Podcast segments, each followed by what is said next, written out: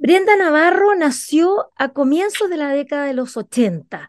Bueno, para quienes em, están hoy día viendo, leyendo, mirando lo que pasa en la eh, literatura, la narrativa latinoamericana, aquí hay una generación bastante interesante de, sobre todo, autoras, em, no solo de México, como es el caso de Brenda Navarro, sino que estamos hablando de muchos otros países, Ecuador, eh, por cierto, eh, Chile, Argentina, con autoras que mm, han, eh, por, por supuesto que brillado en España, para que nosotros a partir de eso entendamos que tienen un gran valor. El, recorrido mm, de, Brenda Navarro es bien interesante porque tiene una formación muy particular. De partida, quiero contarles que ella em, estudió economía. Entonces, cuando uno dice, mira, eh, es, un trabajo bastante, bueno, eh, eh, a veces sindicado o, visto como muy masculino. de hecho, ayer comentaba en, en un diario eh, bueno, en Twitter, ¿no? Que un, eh, un, banco solamente ponía hombres para hablar de finanzas, de algo tan serio como las finanzas. Bueno, estudió economía, pero también es socióloga, maravillosa mezcla. Y bueno, ambas en la Universidad Nacional Autónoma de México. Después de allí inmediatamente hizo un máster en estudios de género, mujeres y ciudadanía en la Universidad de Barcelona, donde bueno, eh, está radicada hoy día ella en España, no en Barcelona, sino que en Madrid. Pero ya tenemos entonces ciertos elementos que hacen de ella una, eh, una eh, escritora poco común, más aún cómo llegó a la literatura y cómo se hizo más famosa, porque lo suyo ha sido explosivo. La verdad es que quiero conversar con la autora de esta novela, Casas Vacías, que mm, que fue lo que irrumpió, lo que la hizo así eh, destacarse en el, en el escenario latinoamericano de la literatura, en general la narrativa latinoamericana, y luego Cenizas, Ceniza en la Boca, que es su último libro del año 2022. Bienvenida Brenda Navarro, estás en Chile, lo estamos haciendo por videograbación, pero bueno, pero siempre es un gusto tenerte en Vuelan las Plumas. ¿Cómo estás? Estoy feliz de volver a coincidir contigo, de esto que escucho, así que soy toda tuya. Brenda, me gustaría saber, eh, cuando, yo, tú, cuando tú tienes una formación de esas características, eh, lo natural es que, es que la, la lectura o la, la, literatura sea una, eh, tu ocio maravilloso de alimentarte. ¿Qué pasó? ¿Cómo diste paso a esa escritura? ¿Por qué fue necesario escribir esta, esta breve eh, novela Casas Vacías eh, que habla de, bueno, de la maternidad, del desarraigo, de, la, de, de la violencia? Sí, bueno, yo siempre supe que iba a contar historias, ¿no? Yo pensé que iba a ser en lo audiovisual, que iba a ser cine, eh, pero era yo muy joven y alguien de una forma muy amable y yo creo que eh, fue bueno que me lo dijera, me contó que el mundo era muy masculino, que el, el mundo del cine era muy masculino, en tanto eh, relación pública, en tanto economía, ¿no? Y se me quedó grabado y pensé, yo no quiero pelear ahora mismo, ¿no? Eh, las personas, las mujeres siempre estamos peleando. Yo dije, yo no quiero pelear. Y entonces lo que pensé era que yo sabía que iba a contar cosas en algún momento de la vida y que lo que tenía que entender era cómo funcionaba el mundo. Y para entender cómo funcionaba el mundo es que decidí meterme a estudiar sociología entender eh, la, forma, las relaciones de poder, que es lo que realmente me apasiona a mí de la condición humana, cómo nos relacionamos con el poder y por qué eso es tan atractivo para, para todas las personas. Es atractivo tener poder, ¿no? Eh, y luego, claro, irremediablemente la sociología me hace entender que el poder viene de lo económico y me voy a lo económico, pero en realidad lo que a mí me apasionaba siempre ha sido las relaciones de mujeres y la subordinación de las mujeres en tanto la economía, ¿no? Que es, un gran tema. Entonces, eh, yo ya tenía como pensado que comprenderlo de una forma, digamos, académica, más rígida, más... Em, menos literaria, pues, era lo que me iba a permitir sacar todo lo que a mí me interesa, que son las emociones. En realidad, yo creo que, que las emociones son las que rigen a la condición humana, por mucho que nos hayan vendido que somos racionales, que lo somos, pero somos, Mm. o sea, que es una mezcla, vaya, ¿no? Entonces, cuando empecé a escribir Casas Vacías, lo que yo decía, ¿cómo hago esta cosa que yo tengo en la cabeza, de entender cuáles son las opresiones de las mujeres, de entender por qué hay una gran diferencia cuando empezamos a meter cosas de, de, de clase, de, de de una estructura estatal que violenta derechos humanos y todo eso, ¿cómo hago para entender eso dentro de la literatura? Y lo que, lo, lo que encontré en Casas Vacías, que además no pensaba yo que me iba a hacer, que me iba a cambiar la vida literalmente, era eh, justamente el cauce de decir, tienes todo lo teórico, ahora haz lo tuyo, usa el lenguaje, juega con el lenguaje.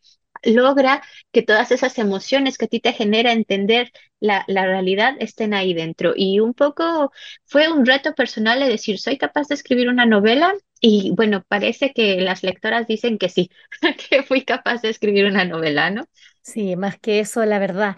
Em, yo vengo llegando de Corea y la verdad es que un fenómeno como el tuyo, por ejemplo, yo creo que a ti ya te habrían pedido inmediatamente que em, a propósito de casas vacías, que empezaras a hacer eh, escritura en línea y que empezaras a, y que siguieras con esto.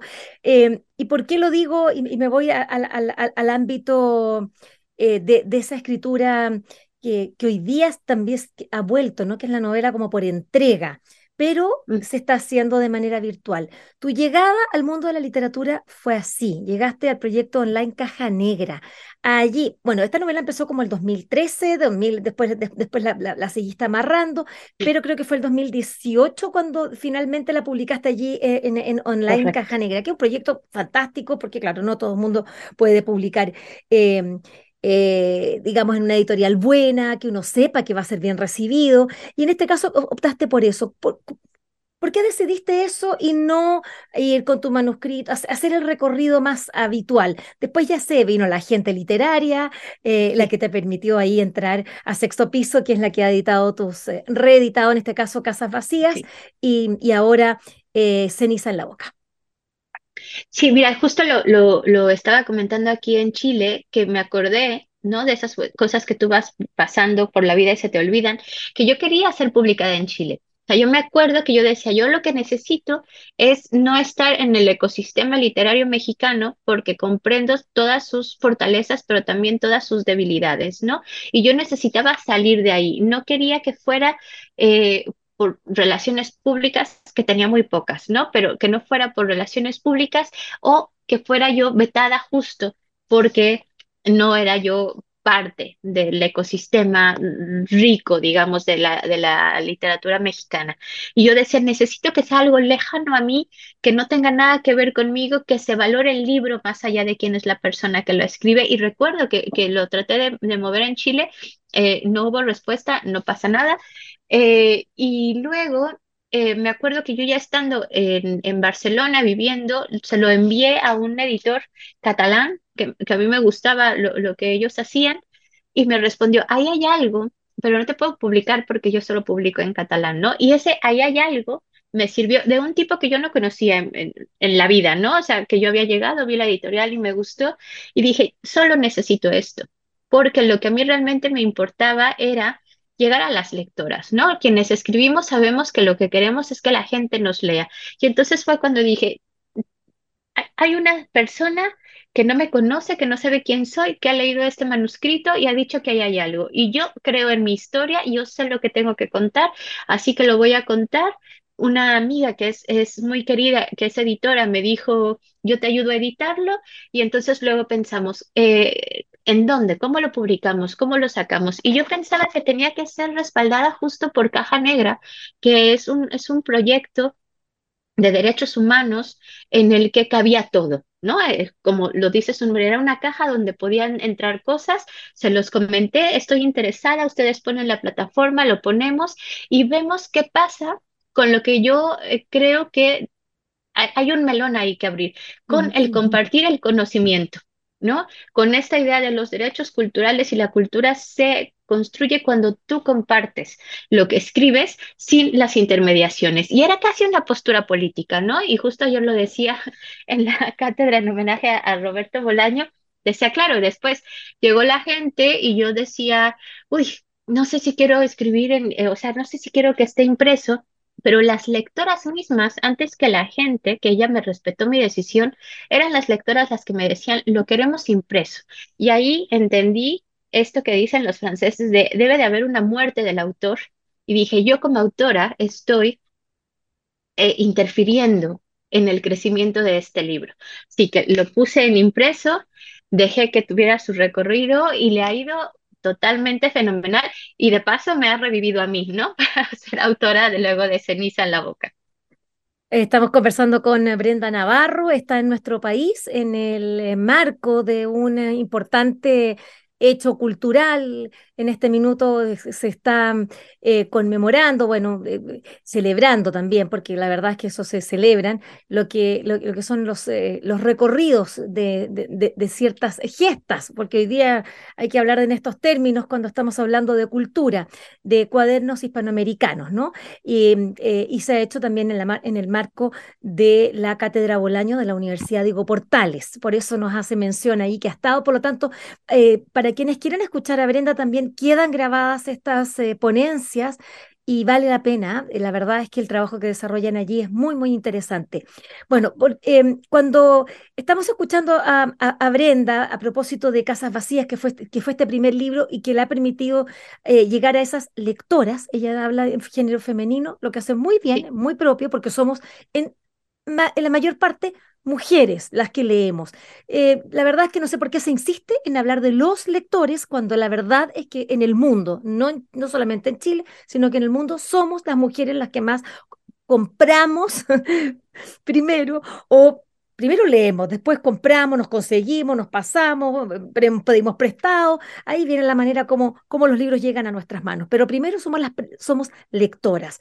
Y este libro, Casas Vacías, ya, ha sido publicado en varias lenguas, entre ya más de, seis, por lo menos lo que tengo en el rastro.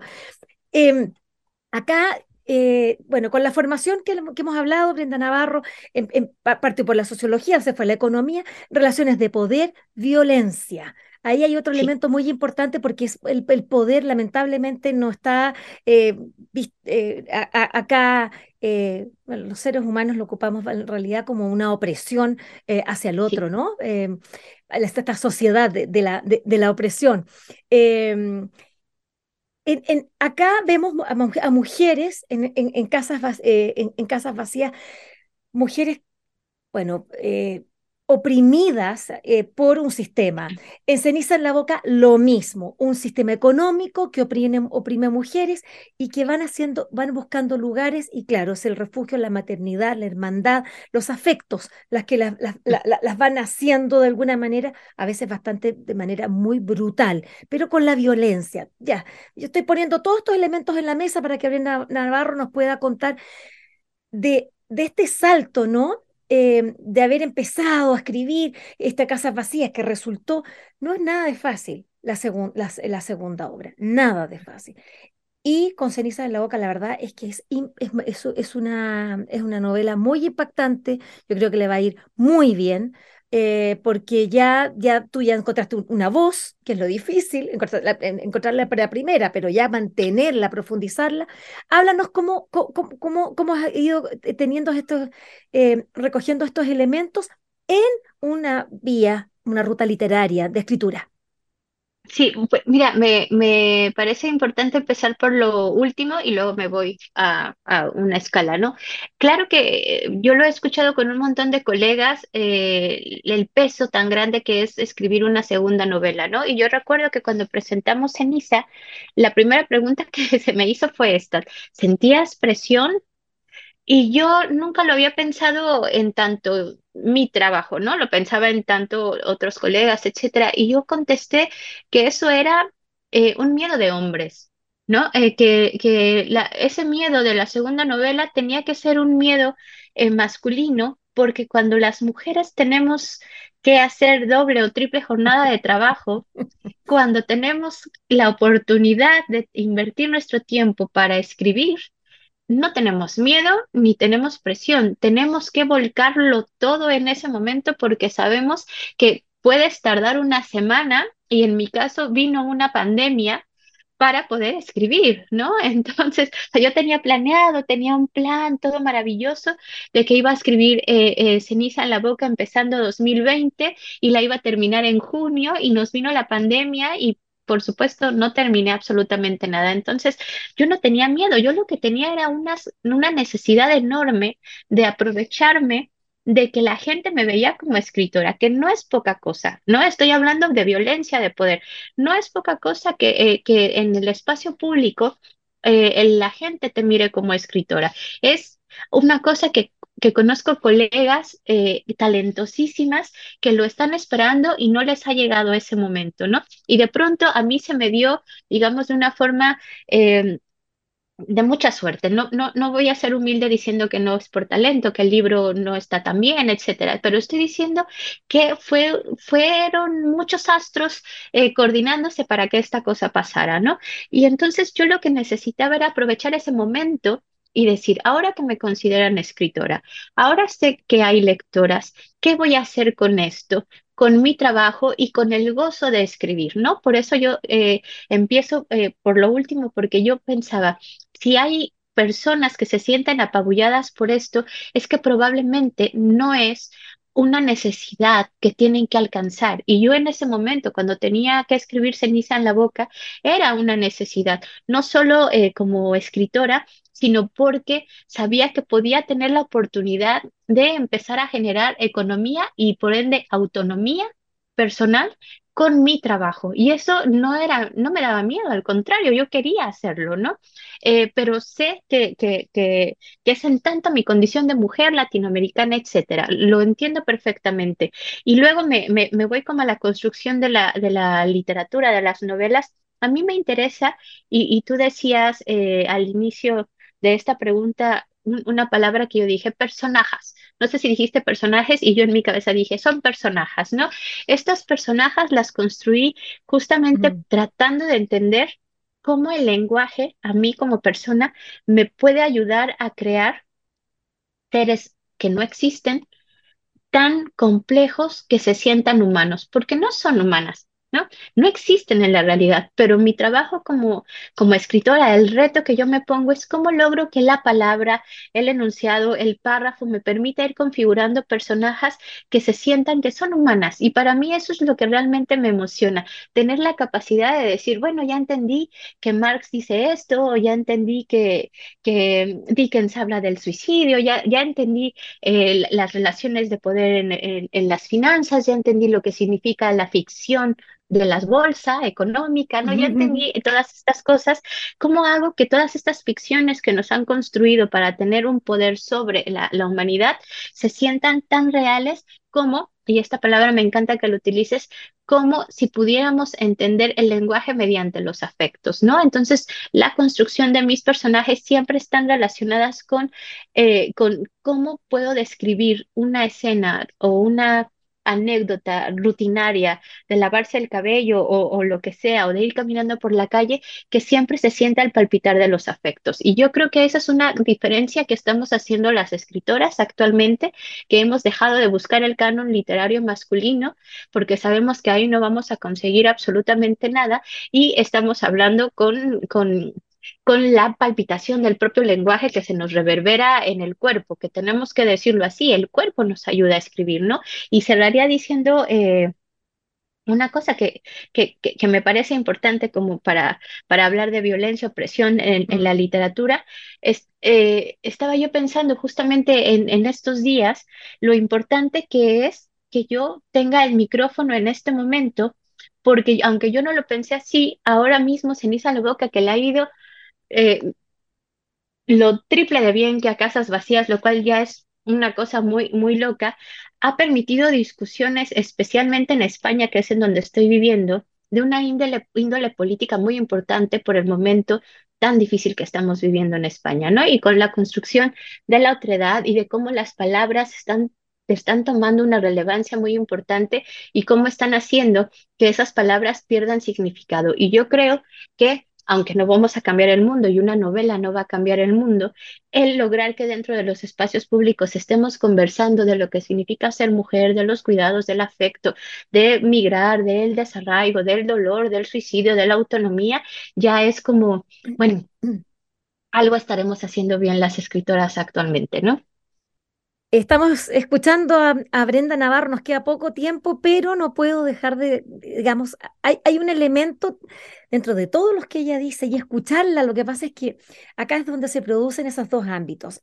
Mi misión es decirles, lo que ustedes están escuchando es algo invisible que no está en la escritura de, Brenda Navarro. Esta persona que está hablando de las personajes y que está diciendo eh, y que está hablando de un sistema opresivo, eso no está en, eh, en, en, las páginas que ustedes van a ir viendo porque van a escuchar, la verdad es que yo debo decir que las novelas de Brenda Navarro se escuchan, más que se leen, tienen una eh, sonoridad que uno puede inmediatamente em, sentir a la al, al, humano que hay, que hay, o la humana que está al otro lado. Cuando dice rápidamente, por ejemplo, la, em, este, la protagonista de, de, Ceniza en la Boca, eh, que ella, bueno, se dedica al aseo como buen inmigrante que llegó y tiene que estar haciendo el aseo en, en casas ajenas, trabajando todo el día comillas, pero seguía pedaleando y seguía. Eso había aprendido en España, a seguir, a seguir, ni modo de no seguirle,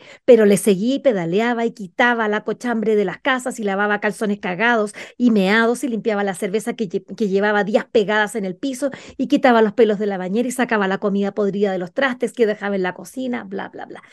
Yo lo, yo lo he leído horrible, porque, lo, porque cuando uno lo lee, uno escucha el mexicano, pero la gracia que ella tiene acá es que cuando habla de estas primas, eh, que son el grupo de estas mujeres que, de, los aseos que trabajan en hoteles, que, todas inmigrantes, una es venezolana o colombiana y se la escucha. Uno está escuchando a esos seres humanos. Me gustaría saber de dónde está sacando, porque es, esas voces, esa sonoridad, ese, ese canto eh, que hace que tu, que tu literatura se, sea tan amable y, y, tan dura. Porque la verdad es que cuando tú dices que estos libros están causando impresión en España, es porque los españoles están viendo a las personas con las que se relacionan día a día, esas inmigrantes que les están limpiando, la, que les están haciendo el aseo, pero las están escuchando, no leyendo. Sí, me encanta que hagas esta pregunta porque eh, es verdad que yo luego me, lío con, con, mi parte eh, política combativa que me sale sola, ¿no? Pero me encanta que lo digas porque has dicho una palabra que yo tuve pensada siempre que estuve escribiendo Ceniza en la boca, que era el canto. Eh, yo recuerdo que empecé a escribirla pensando en una especie de mm, revisitación, reconfiguración de Orfeo en siglo XXI en cuerpo de mujer. ¿No? Y entonces siempre lo tuve, lo, tuve presente de que tenía que ser una novela con un canto triste, desafinado, eh, que, que, iba a contar justamente la historia de una persona que quiere rescatar a alguien del infierno, que lo cree que lo va a lograr y que al final no está en ella decidir lo que le va a pasar a esa persona, sino, eh, sino en la autonomía de decisión de quien se, de quien se quiere quedar en el infierno y ese dolor que, que siente la protagonista y que lo va cantando a, lo largo de los capítulos fue esencial para mí, nunca lo perdí de vista, ¿no? Y entonces yo escribía y, y, y me leía y escuchaba y trataba de hacer eh, eh, estos subes, bajas eh, constantemente. Y tenía un poco, ahí sí tenía un poco de miedo de que dijeran que estaba repitiéndome en la segunda voz de Casas Vacías. Y luego me di cuenta que eh, que estaba bien, que lo podían decir, que no me iba a afectar en absoluto, porque en realidad esa era la apuesta estética, esto que tú dices. La apuesta estética era tomar un lenguaje tan vivo, tan, tan híbrido, que está sucediendo en las calles de España en este momento y que se le está ignorando, ¿no? Y que eso que yo trato de poner cuando habla con, justamente con las primas y que además meto catalán y meto inglés y, o sea, trato de meter todo lo que yo he escuchado en España como una apuesta estética del lenguaje. Este lenguaje que ustedes están negando porque están buscando el lenguaje neutro está sucediendo a pesar de ustedes, ¿no? A pesar de que ustedes nos quieren eh, llenar de reglas gramaticales esto se está viviendo y ustedes no lo están escuchando. Y me parecía una apuesta estética política, por supuesto, pero una estética que permitía ser mucho más amable por esto de que siempre estuve pensando que era una canción, probablemente desafinada, probablemente no siempre increciendo, pero que era una canción dolorosa de una mujer que estaba recogiendo el lenguaje eh, vivo latinoamericano. Y eso para mí era importantísimo. Eso es, eso es la, la descripción de lo que hace eh, Brenda Navarro. Uy, ya por sí que no nos queda nada, pero no puedo dejar de decir Diario del Dolor de María Luisa Puga. Tú prologaste esto, me tocó la oportunidad de escucharte eh, junto a Michelle Roche allí en Casa de América. Eh, este, esta, e, este dolor en cuerpo de mujer o ese dolor que sencillamente eh, toma los cuerpos em, y que, bueno, y, que también son parte, ¿no? De alguna manera yo veo cómo esa opresión, esa violencia de los cuerpos de las mujeres está también presente aquí. ¿Me podrías decir algo de este libro de María Luisa Puga? Sí, sí, sí, eh, es un libro que, que pertenece a la colección Vindictas, que es un esfuerzo de la Universidad Nacional Autónoma de México y que se está tratando de llevar a otros espacios como es España, donde tú lo, lo encontraste. Y María Luisa Puga además es la representación clara de cómo una mujer talentosísima, con todos los elementos para ser recordada como una gran escritora, fue silenciada por el canon literario masculino. Y afortunadamente, eh, eh, la NAM, lo, Socorro Venegas, que es la directora, del proyecto la, está recuperando. Este libro específicamente me gusta mucho porque habla de dos cosas que a mí me atraviesan como persona, que son, como decíamos, eh, eh, el cuerpo, el cuidado, los afectos y el dolor, que yo creo que tanto, que traté de, ponerlo en el prólogo, pero en tanto escritora de literatura, eh, soy férrea defensora de utilizar el dolor como motor para para hablar de la vida misma, ¿no? Y, el diario del dolor nos lo muestra, en este caso específico con la enfermedad, pero para mí defender el dolor no como algo que tiene que ser triste o que tiene que ser femenino o que tiene que ser de etiqueta literatura femenina, es el motor de la literatura y del lenguaje. Cuando tú estás incómoda, cuando te duele algo, cuando no estás estable en el mundo, es cuando cambias, cuando tratas de encontrar las palabras adecuadas para expresarlo y eso hace que el lenguaje crezca, se enriquezca, existan nuevas palabras, nuevos conceptos, nuevos conceptos médicos incluso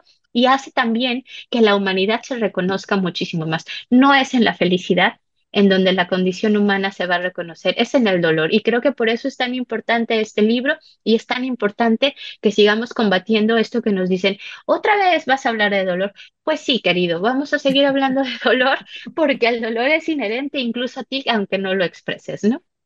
Navarro, muchas gracias por esta conversación aquí en Vuelan las Plumas. Esperamos que disfrutes de tu estadía acá en nuestro país. Bienvenida a Chile, bienvenida mil veces a Chile.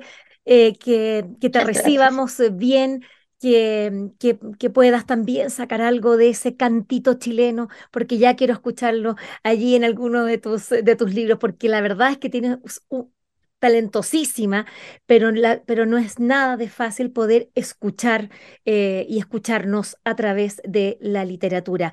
De nuevo, gracias, felicitaciones y bienvenida. Muchísimas gracias y me voy a ir hablando chileno porque así soy, me voy a ir hablando chileno. Muchísimas gracias por la conversación. Chao.